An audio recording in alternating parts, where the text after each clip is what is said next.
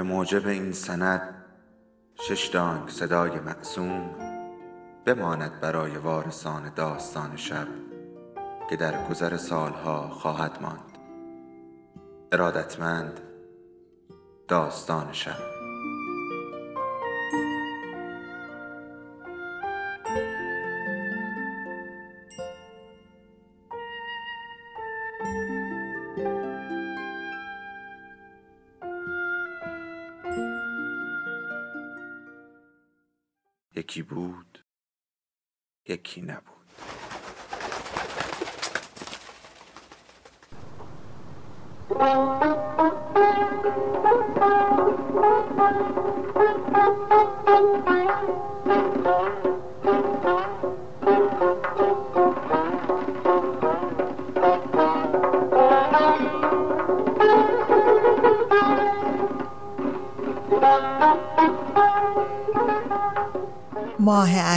شهربانو جلد سوم از چهار پاره مادران و دختران. نوشته محشید امیرشاهی. فصل هفتم.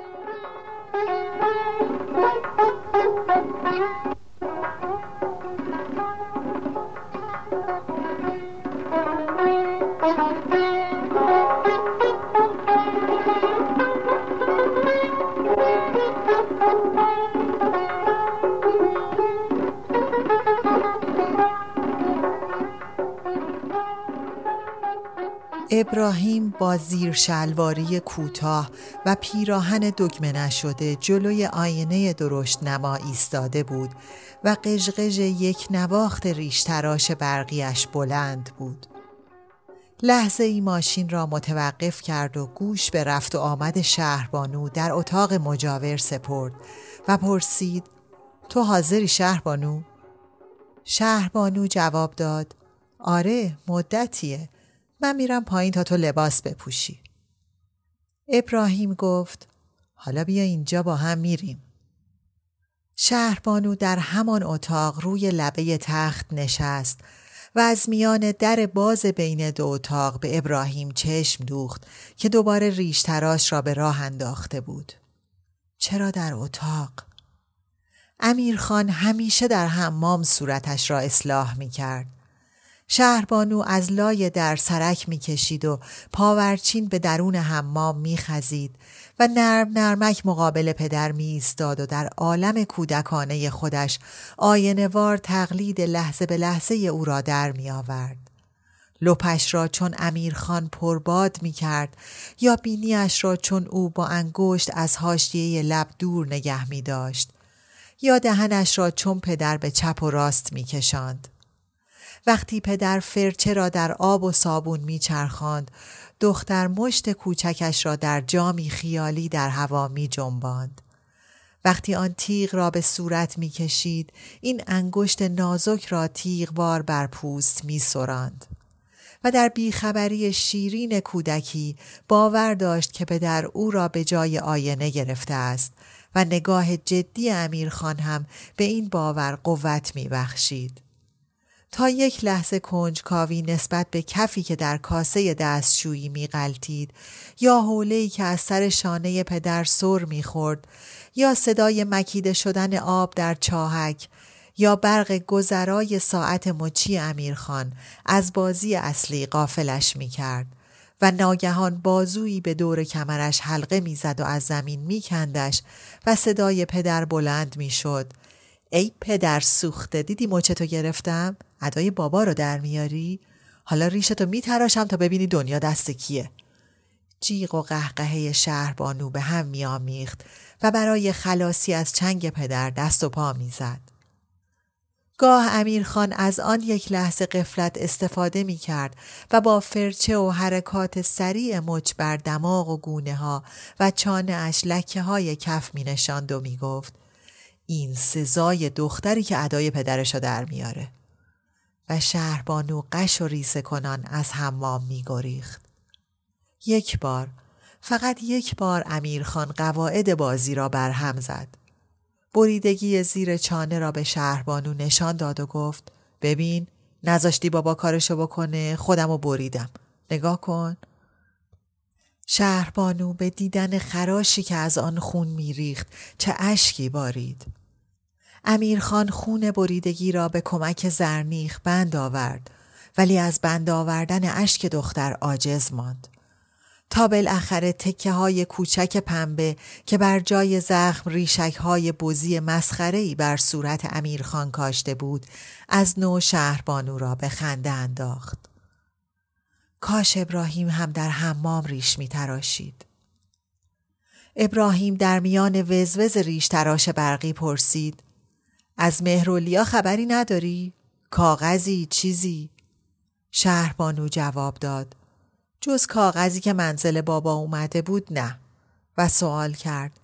پست این محل که اشکالی نداره. ابراهیم گفت. نه چطور مگه؟ خیلی هم وضعش خوبه. ممکنه به خاطر برف این روزا یکم کند شده باشه. شهربانو گفت. نه مسئله برف نیست.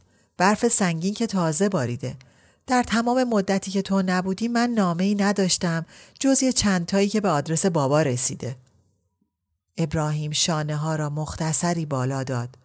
اینجام لابد میاد. دیر نشده. مهرولیا چی نوشته بود؟ چیز خاصی ننوشته بود. در واقع تبریک عروسی بود. ابراهیم گفت تلگرافشو نمیگم. منم کاغذشو میگم. تلگرافش که کوتاه بود. تو نامه تبریکات طول و تفصیل داشت. ابراهیم ماشین را خاموش کرد و به آینه نزدیکتر شد و در حال معاینه صورت پرسید دیگه چی؟ هیچی مقداری اظهار تأسف که در چنین روز خجسته با ما نبوده و مقادیری هم معاشقات معمول ابراهیم باز ماشین را به راه انداخت و پرسید حرفای سیاسی میاسی که تو کاغذش نبود. شهربانو با خنده گفت نه بابا صحبت از سوء قصد به حسن علی منصور مشکل لابلای تبریکات عروسید بگنجه. نه جانم مسئله ترور که مال همین یکی دو روزه است. اصولا میگم. شهربانو بعد از مختصری فکر گفت فقط یکی دو تا گوشه و کنایه به انقلاب سفید زده بود. ولی اون که چندا مهم نیست دیگه ابراهیم ابروها را گره زد و میان حرف زنش گفت همچی خیال نکنه اینجا این مطالب خیلی هم مهمه. اصلا شوخی نداره. شهربانو سیگاری روشن کرد و ادامه داد. به هر حال اولی با تو که هم فکرشی حرف سیاسی حتما بیشتر داره. شماها با هم حوزه حزبی داشتین. کار بحث سیاسی او و مادر همیشه به جدل می کشد. اولی از میان دخترها با شهرارا هم مسلک و نزدیک بود. با او بدبستان سیاسی و تبادل فکری داشت. به حرفهای شهربانو اگر گوش می‌داد تظاهر می کرد که توجه جدی به آن ندارد.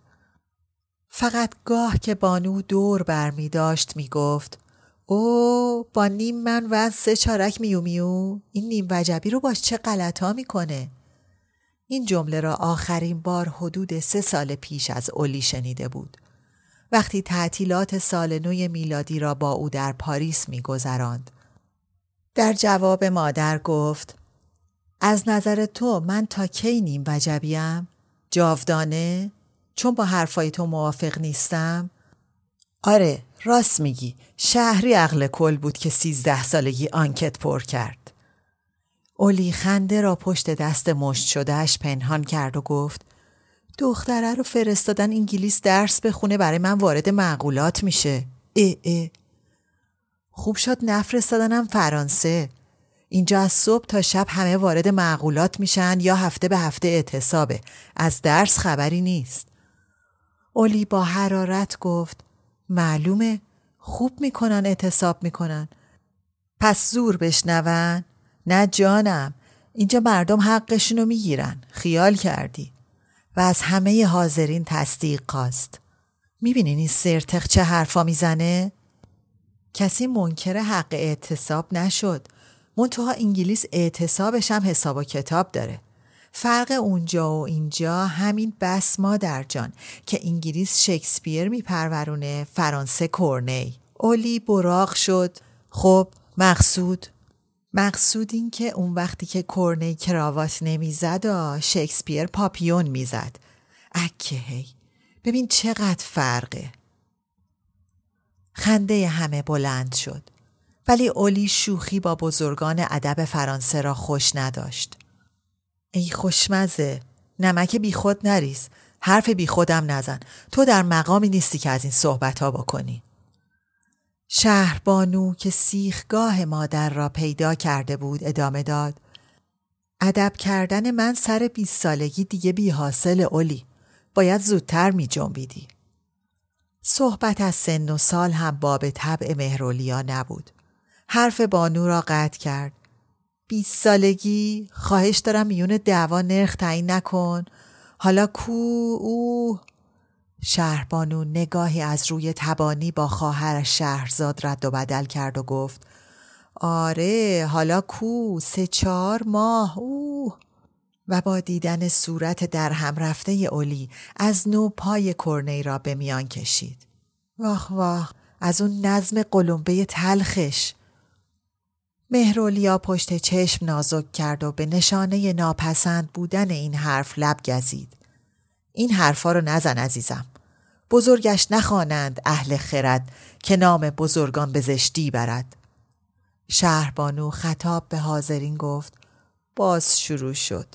با اولی که نمیشه بحث کرد یا مقام مادریشو به رخ آدم می‌کشه یا یه شعر تحویل میده که یعنی دیگر رو حرفش حرف نیست مهرولیا با لبخند گفت شعر تو خون ما ایرونیاست با شیر اندرون شد و با جان به در شود. یادت نره. یادم بره.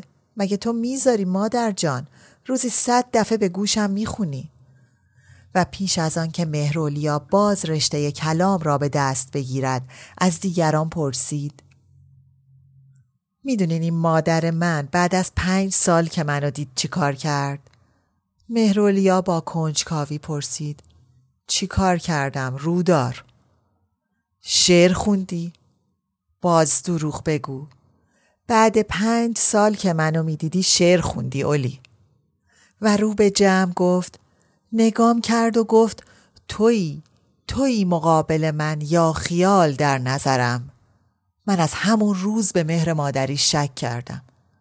اولی هم صدا با دیگران به قشقش افتاد و گفت تو رود خیلی زیاد شده بهت بگم آ برای من سفسته و مغلطه رو خوب یاد گرفته بی خود نبود بابات می‌خواست تو وکیل دعاوی بشی چقدر دلش برای این کلنجارهای با مادر تنگ است.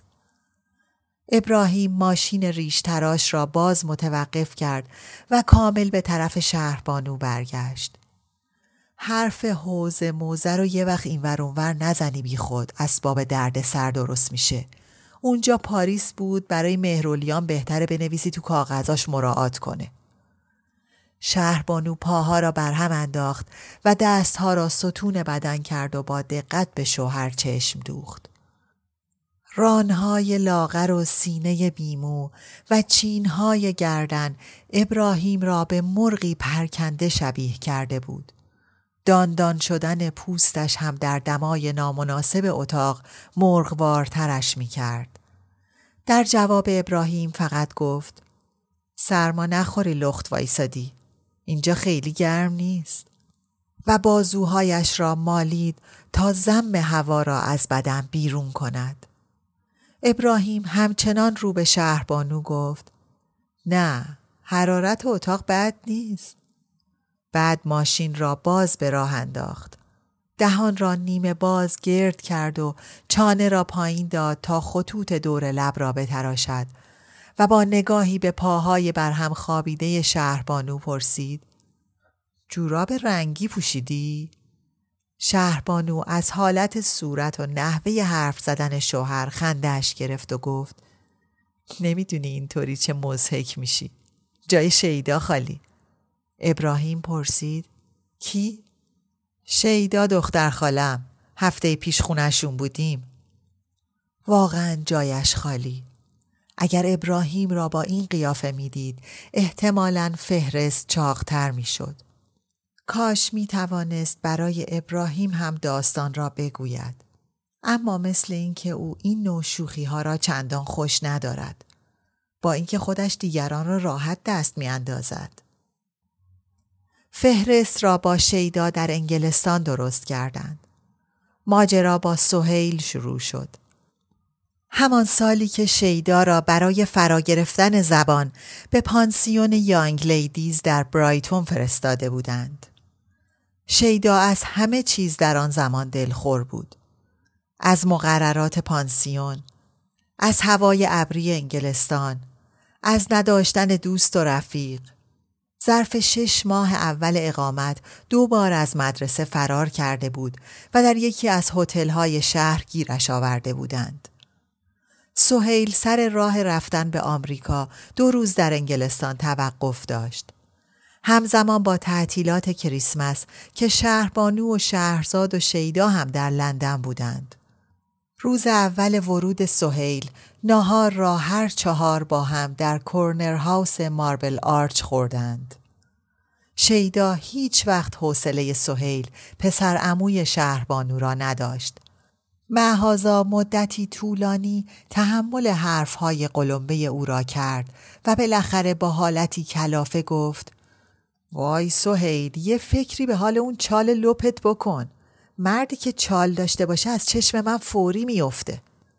زوزو و بانو زدند زیر خنده و سهیل که مشغول ریختن شراب در لیوانش بود از این حمله غیر منتظره آن هم به چال گونه که از وسایل دلبریش بود چنان یک خورد که لیوان را برگرداند.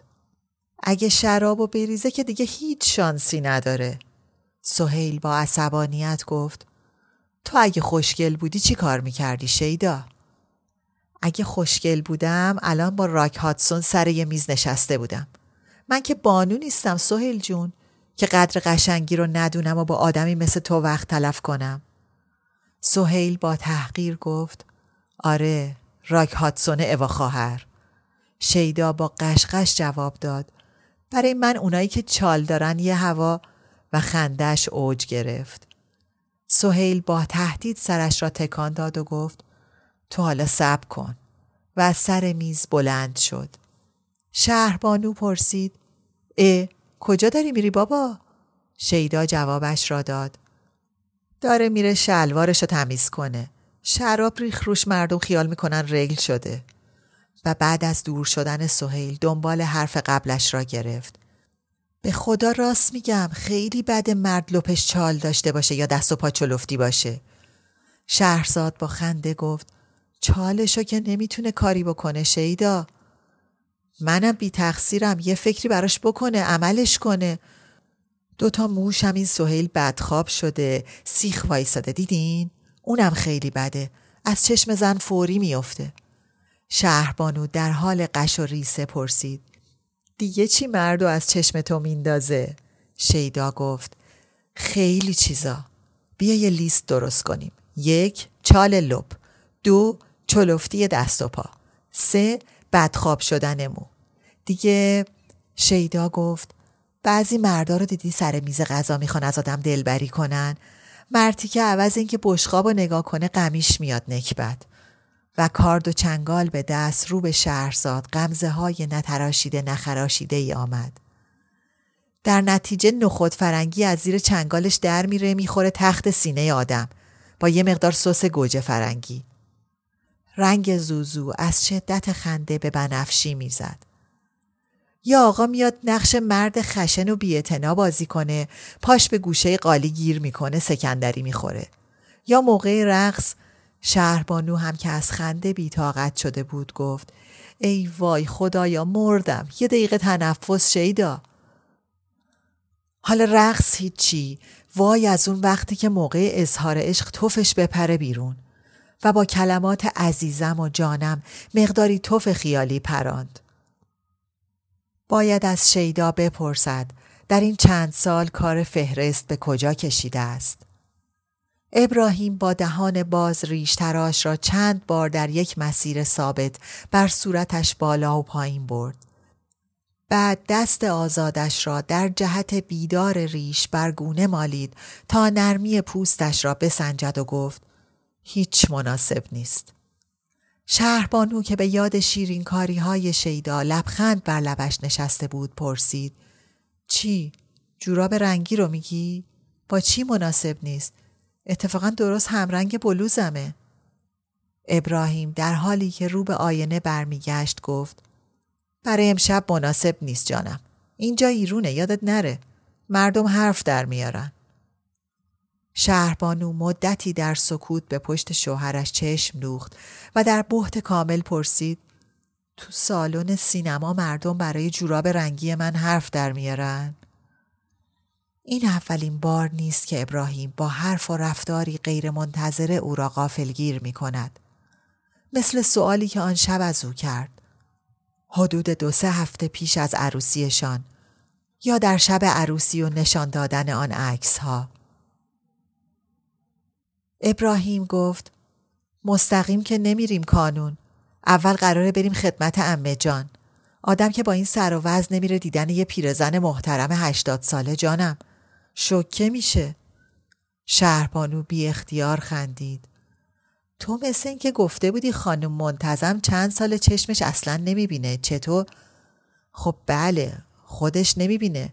ولی دیگران که هستن بهش میگن. شهربانو نیمه شوخی و نیمه جدی پرسید. مخصوصا میگن که شکش کنن؟ ابراهیم با حرارت بیشتر گفت نه جانم نه این ریخت هیچ مناسب نیست. بگو مگو بر سر پوشیدن یا نپوشیدن یک جفت جوراب به نظر شهربانو به کلی مسخره آمد. ولی آنچه متعجبش کرد لحن آمرانه و غیر ظریف ابراهیم بود. این ریخت؟ گفت این ریخت؟ چه عیبی دارد این ریخت؟ به هیکل غیر مردانه و نیمه لخت ابراهیم نگاه کرد. تا فقط به جنبه غیر جدی قضیه فکر کند. با خنده ای کوتاه از جا برخواست و گفت بذار ببینم من اصلا جورابی که مناسب امه تو باشه دارم یا نه و رو به کمد به راه افتاد. باید به زوزو بنویسد که دیگر کم کم بقیه کفش و کلاهش را هم صندوق بزند و بفرستد. بیشتر لباسهایش هنوز در انگلستان است. کتابها باید بماند برای بعد. در اینجا جا نیست.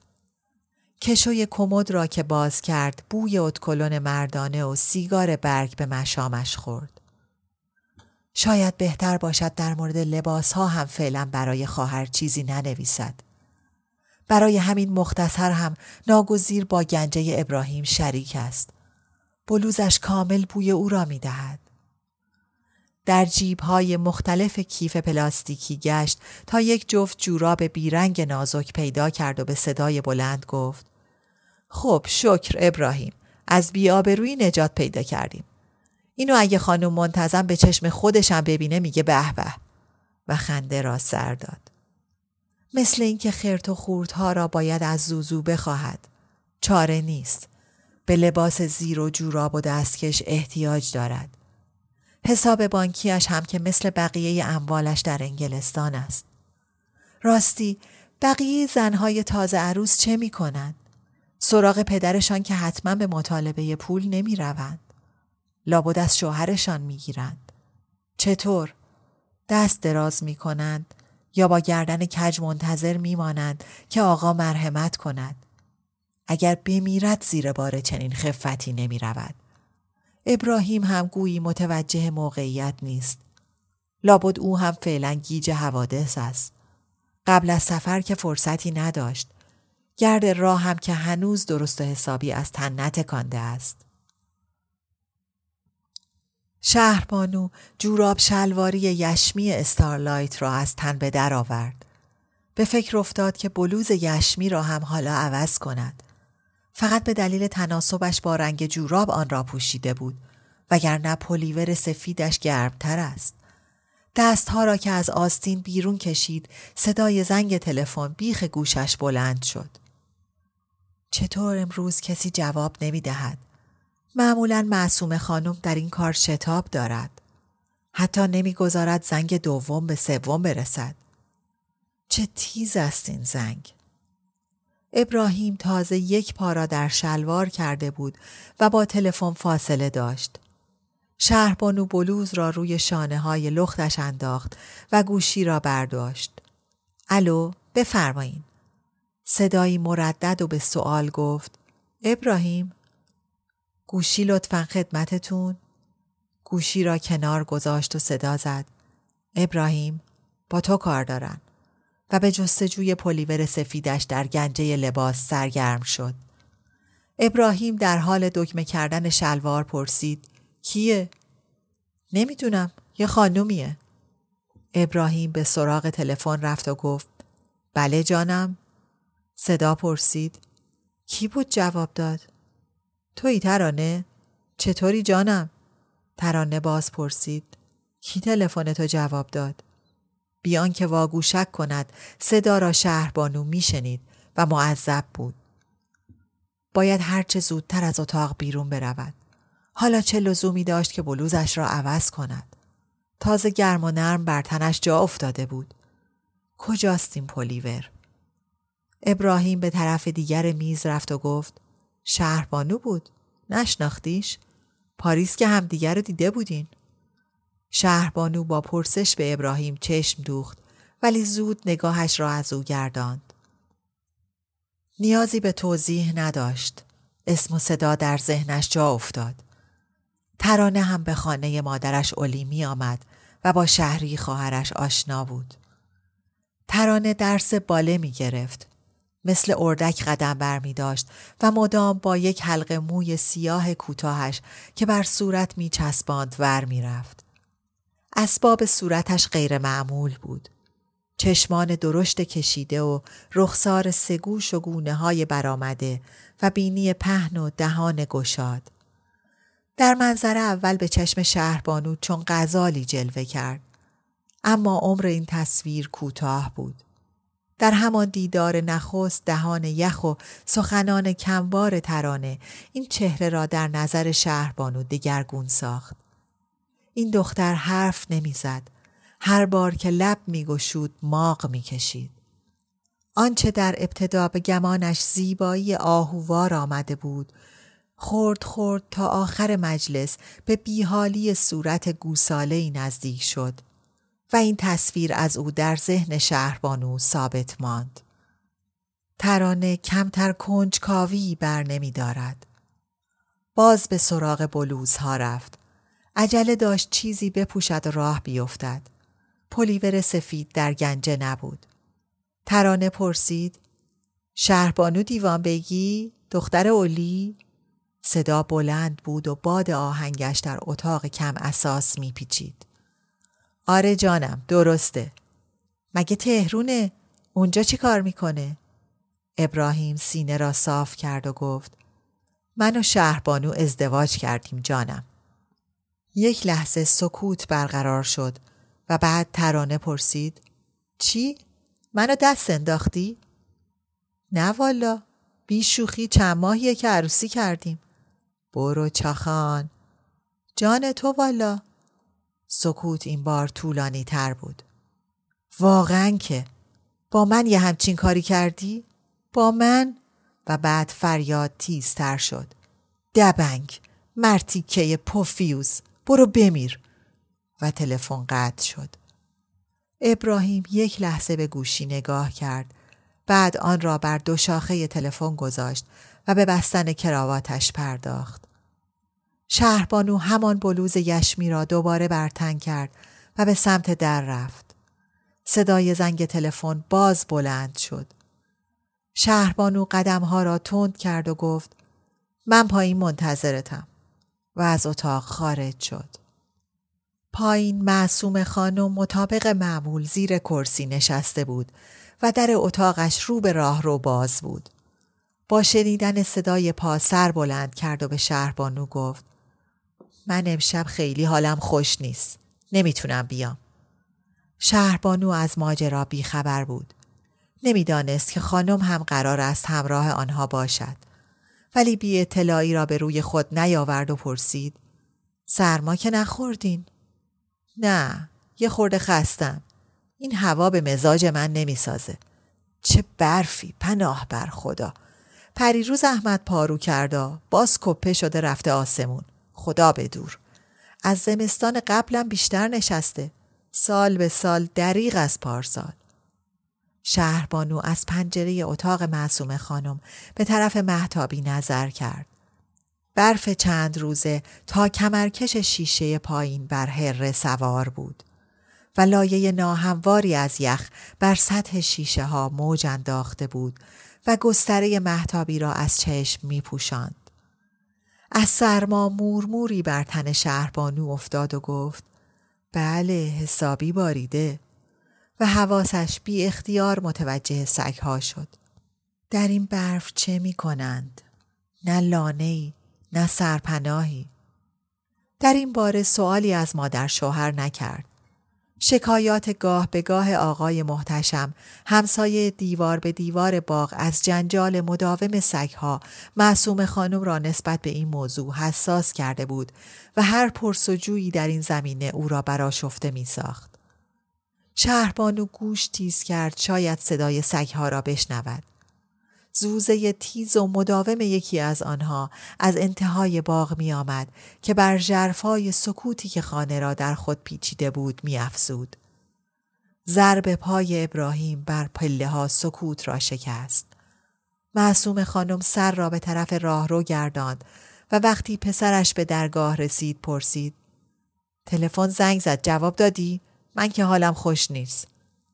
ابراهیم به اعتراض گفت خب دیروز بی خود رفتین شهر خانوم شما که حرف گوش نمی کنین.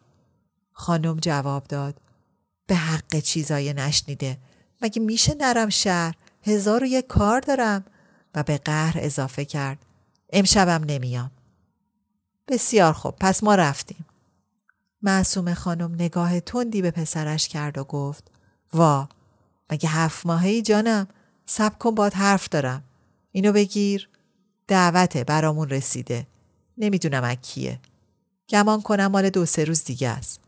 اگه من باز حالم خوش نباشه تو خودت برو. و کارت دعوتی را از میان کاغذ و دفتری که بر روی کرسی ولو بود جدا کرد و به طرف ابراهیم گرفت و پرسید. حالا از کیه؟ ابراهیم توضیح داد. از گالری پریسا برای نمایشگاه نقاشی. ورنیساژ معمارزاده است. دعوتنامه برای من و شهربانوه برای شما نیست. صدای معصوم خانم بی اختیار تیز شد. خدا به دور خودم دیدم روش نوشته خانم آقای عبازری. چه حرفا؟ ابراهیم با پرخاش گفت خب چه ارتباطی به شما داره؟ پیشانی شهربانو به اخم گره خورد. این چه طرز حرف زدن است؟ چرا رفتار ابراهیم در این خانه اینقدر تلخ است؟ تنزش را فقط در حضور دیگران به کار می‌برد؟ معصوم خانم مدتی خیره خیره به پسرش چشم دوخت و بعد رو به شهربانو توضیح داد والا تا حالا ولی شهربانو مهلت نداد و گفت حالتون تا اون موقع خوب میشه خانم اگه امشب حسابی استراحت کنین از همین فردا سر حالین ابراهیم رو به در راه افتاد. خانم صدایش کرد. بابا یه دقیقه صبر داشته باش تا یادم نرفته. و دست زیر تشک کرسی انداخت و چندین پاکت بیرون کشید و روی کرسی گذاشت و گفت اینا تو نبودی رسید. نگه داشتم تا بیای. بس هولی باز نزدیک بود یادم بره. همش انگار از خارج است. ابراهیم همچنان نزدیک در ایستاد و شهربانو پاکت ها را برداشت و با ذوق گفت او این روی مال منه. و با نگاهی سریع به بقیه اضافه کرد مثل یه بیشترش مال منه. ظاهرا پست اینجا درست کار می‌کنه. معصوم خانم گفت خوب ابراهیمم کاغذا رو ببینه. در ماشین که نشستند شهربانو نامه ها را در دامن ریخت و به بررسی آنها پرداخت. در تاریک روشنای اتومبیل دانه دانه را از نظر گذراند. خط ریز و منظم شهرزاد را فورا شناخت و جیغ کوتاهی از شادی کشید و گفت آخه این مال زوزوه.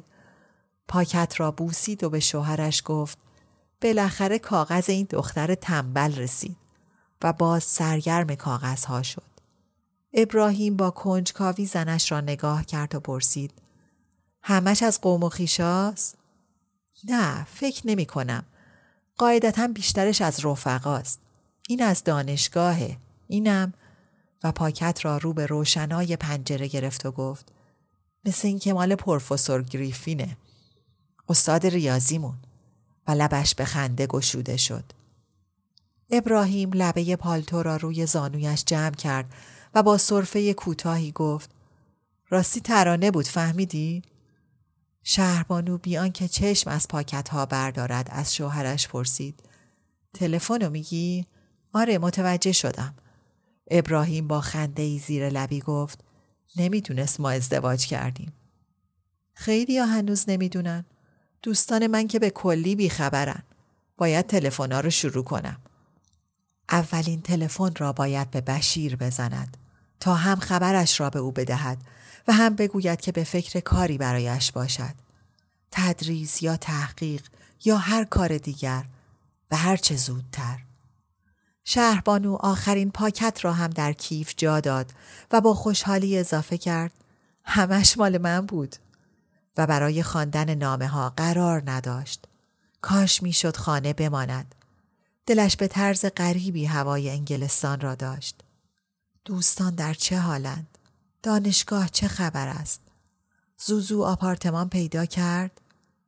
ابراهیم نگاهی زیر چشمی به شهربانو کرد و گفت شبای کانون معمولا من می‌رفتم عقبش.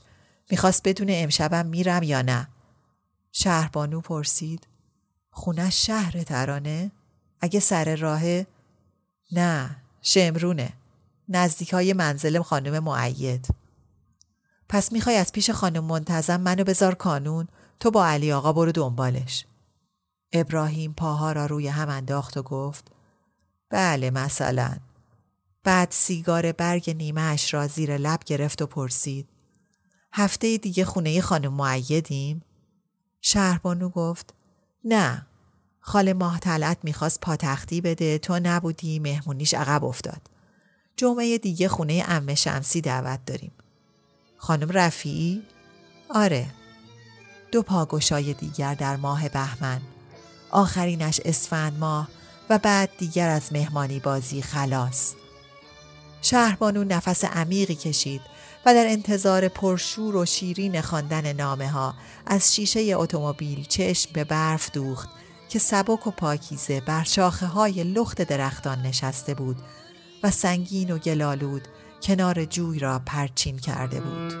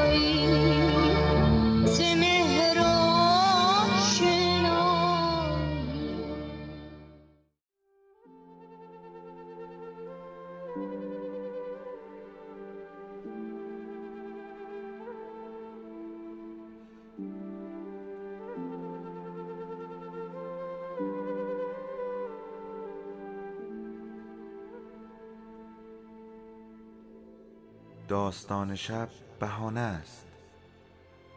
برای با هم بودن دور هم نشستن شنیده شدن.